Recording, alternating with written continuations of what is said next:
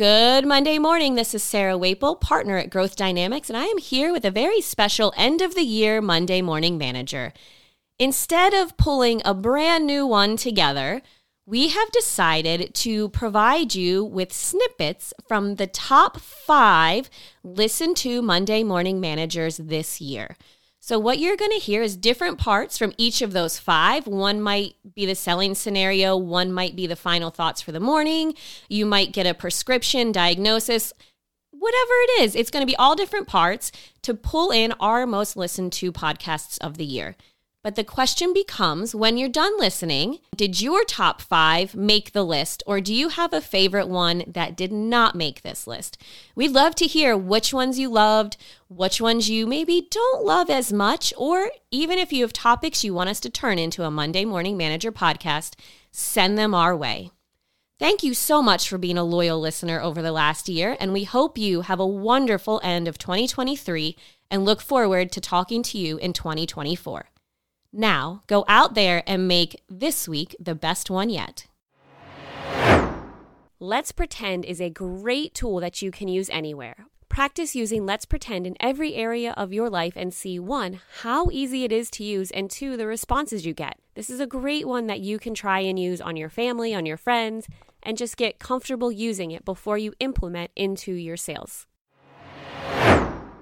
When people will use unethical or immoral behavior to get more money, they have crossed the line. That type of behavior typically ends up causing problems despite the immediate gains and rewards someone may realize. On the other hand, being selfish as a sales producer can be important to keeping motivation high and maintaining strong commitment. There is nothing wrong with wanting to be successful and enjoying the rewards of success earned through hard work and delivering value to the client or customer. By setting personal goals and doing what it takes to achieve those goals is often what sets the best salespeople from average producers that just cannot seem to get over an earnings hump being selfish in the context of wanting to be more successful than you have been before and living a more comfortable life that you currently enjoy is in no way the same as being greedy. There is no crime in being able to say yes to more things tomorrow than you could yesterday. Julie needs to get some gutsy stretch goals and believe she can and will be worthy of that success. Can you think of one example you had in the last week where you were not where your feet were? What was taking your attention from the place you were, and was it really that important to deserve your eyes immediately? The four basic steps for building the first part of your verbal business card are 1.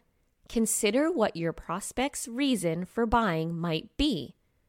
Two, our customers turn to us because they are three, anxious, fed up, concerned, worried, unhappy, dissatisfied, and four, with, by, about, over, and then plug all of your pain points in here or ones that you think they might be experiencing. Commit to the belief that the dullest pencil has a better memory than the sharpest mind. Train yourself to write things down as soon as you hear them. Don't trust yourself to remember about a follow up when you get back in your car after the appointment. Use an electronic device or even the trusty old pen and paper to keep track of your commitments. Become a deliberate note taker and allow your mind to work on the present conversation or task instead of trying to keep everything you did today sorted out for your proper attention later. You might even take this one step further. Schedule everything you need to get done just like it is an appointment. Block off time to do follow ups, make prospecting calls, respond to emails, or anything else that your job requires you to do as a sales professional. Break the habit of waiting to get around to do things. Commit to the activities that lead to your long term success, and don't trust your memory to do it all for you.